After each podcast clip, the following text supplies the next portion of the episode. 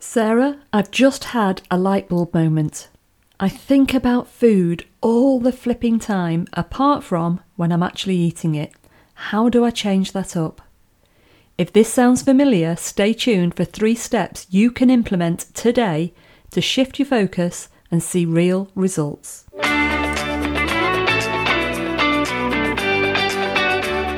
Hi, I'm Sara Butler. Over 17 years working in the diet industry and over 40 years of my own binge eating and weight struggles taught me that there had to be another way. So I created it. I now live slimmer, happier, and eating exactly what I want. And in this podcast, I share the other way with you. The other way to work with your body and your mind rather than against them so that you get to create real and lasting change all from the inside out. Ready for a life less dieted? Let's go. Hey, hey, Sara here. Welcome back. So that was a great bit of self awareness from one of my clients just last week, which was, um, yeah, very convenient and useful for me because I was literally planning what this week's podcast could be about when she messaged me. So thank you. You know who you are. And I told you I'd give you a shout out. So it's completely, totally normal and actually pretty damned useful to think about food part of the time you know, maybe first thing in the morning when you're scanning your day ahead and making plans, maybe when you're shopping or when you're about to cook, and of course when you're physically hungry. But yep, thinking about food all the time, hmm, probably not over useful. And if this sounds like you, you've landed in exactly the right episode for you right now.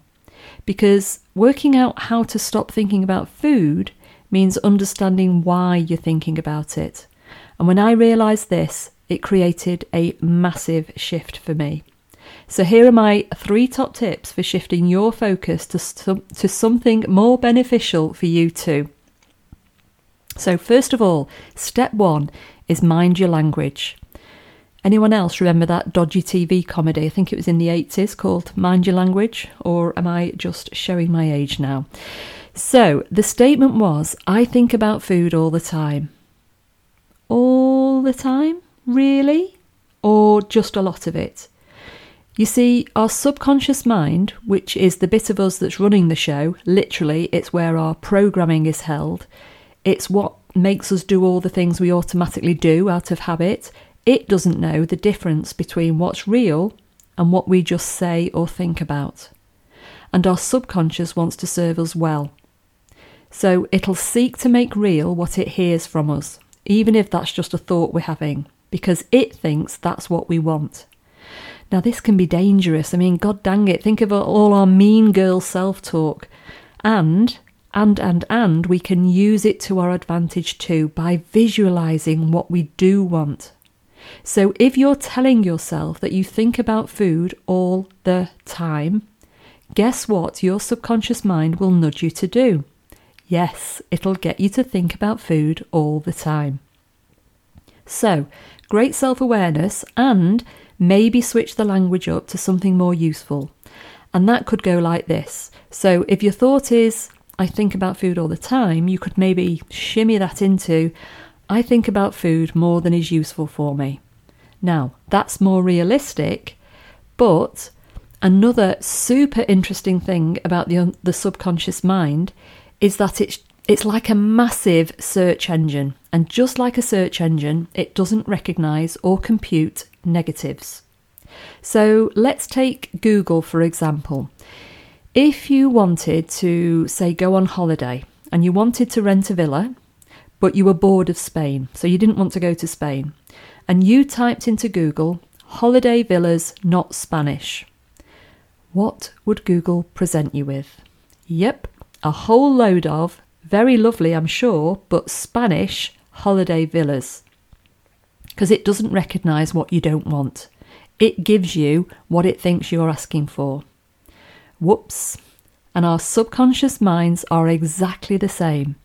So if you started with, I think about food all the time, and then you shimmied into the more truthful version of, I think about food more than is useful for me, We're getting there, but can you see that your subconscious mind would still want to serve you well by getting you to think about food more?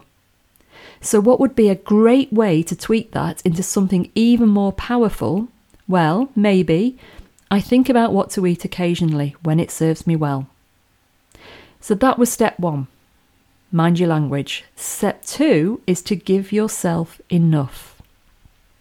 You see, when we eat, it's always for one of two reasons either physical hunger for fuel or out of emotional desire, so for pleasure. And that's cool. Always, always, always remember food is great, and the good news is we are meant to eat. Food keeps us alive, and it's scrummy. We're meant to enjoy it. There's only one reason we become overweight, and it isn't because we eat, it's because we overeat. Now, I know that's a really simplistic thing to say, but it's been a huge lightbulb moment for many of the people that I've worked with over the years. It's not about the eating, we're meant to eat. Our problems arise in the overeating. And with that being true, maybe then we need to place all of our focus and attention and energy in the over bit, in the overeating. Well, isn't that what we've been trying to do for years? And my philosophy, my philosophy, see what I did there, is the problem is, the massive problem is, when we focus on trying not to overeat, we slip into the trap of affecting our eating and not in a good or useful way. We negatively affect what we're meant to do, of what we're meant to enjoy. The phrase throwing the baby out with the bathwater springs to mind here. So, in trying to get rid of the problem, i.e., the overeating, we harm what's both necessary and flipping good in our life the eating. Now, of course, even on a diet, we eat. You know, even on a strict diet, we eat something. But when we're trying not to overeat, we often don't give ourselves enough. So, does this sound familiar? You can be good in inverted commas, so eat really well during the day, but as soon as you get home after a busy day, the picking starts and it snowballs, and then you feel like you can't stop until you've eaten the contents of the fridge and the fridge. Sound familiar? Or you can be good, again, in inverted commas, all week. You start every Monday with, This is going to be the week, the week that I eat perfectly all week. And yes, it starts well. If you measure well by how many calories you consume or don't, but by Wednesday you're climbing the walls, having to go to bed early so that you don't scream at the kids because you're so emotionally fraught. And by Friday, well, by Friday, the fuck it fairy has landed.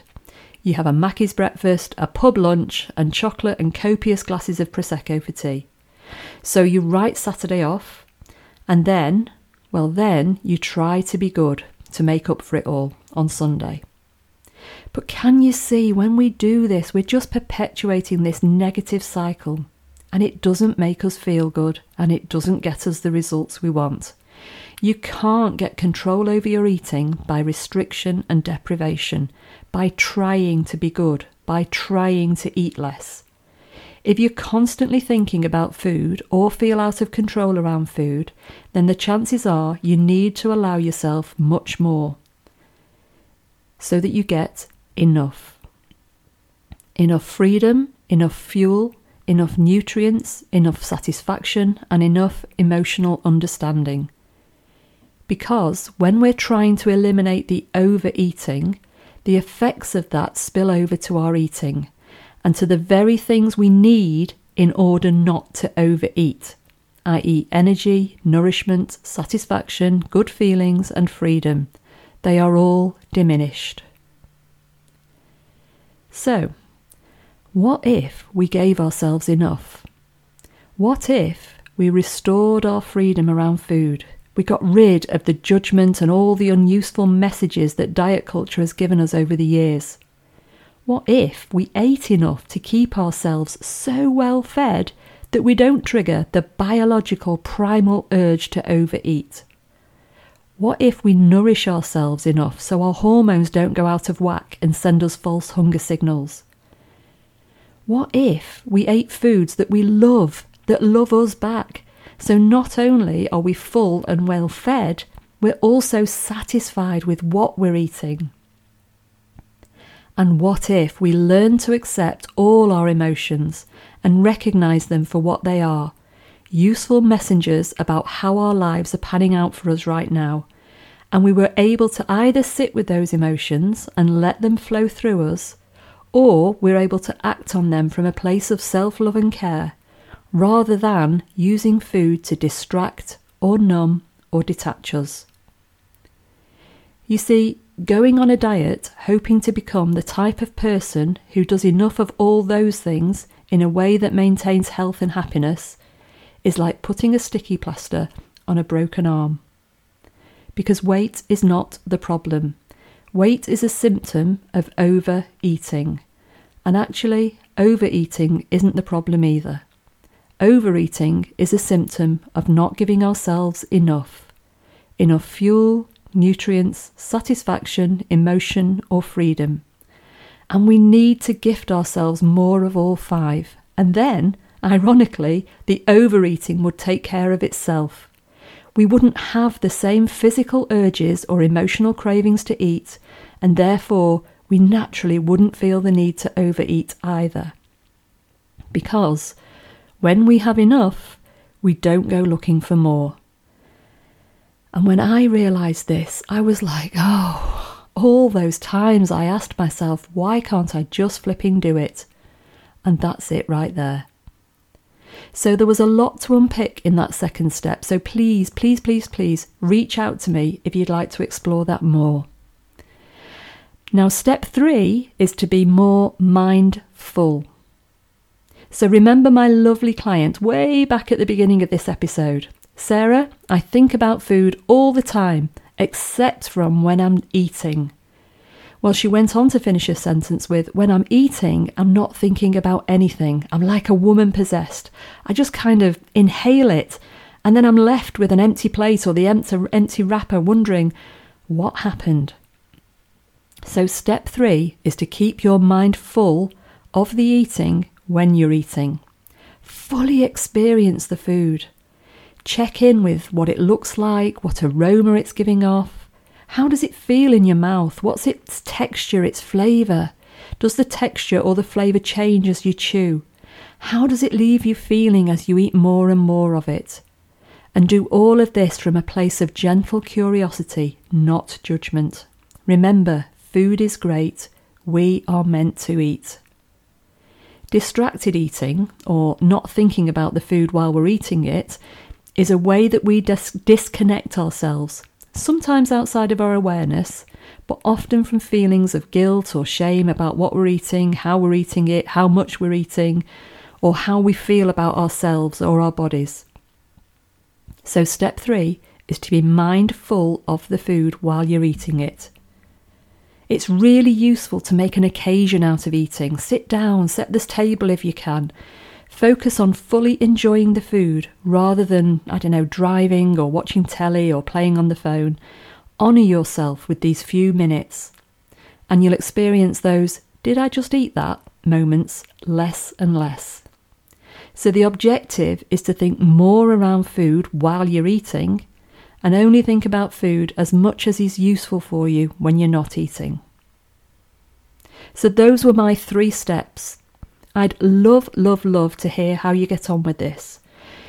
If you need more help with this, if it feels like you can't stop thinking about food, or if it feels like you can't stop eating even when you're not hungry, I'll soon be releasing my three day free mini course. So please follow me on Insta or on Facebook to be one of the first to grab that. I also have a free Facebook group, The Other Way for Beginners, where I share lots more tips and support. So come on over and join me there, and I'll pop the link in the show notes. Until next time, love yourself lots. Mwah.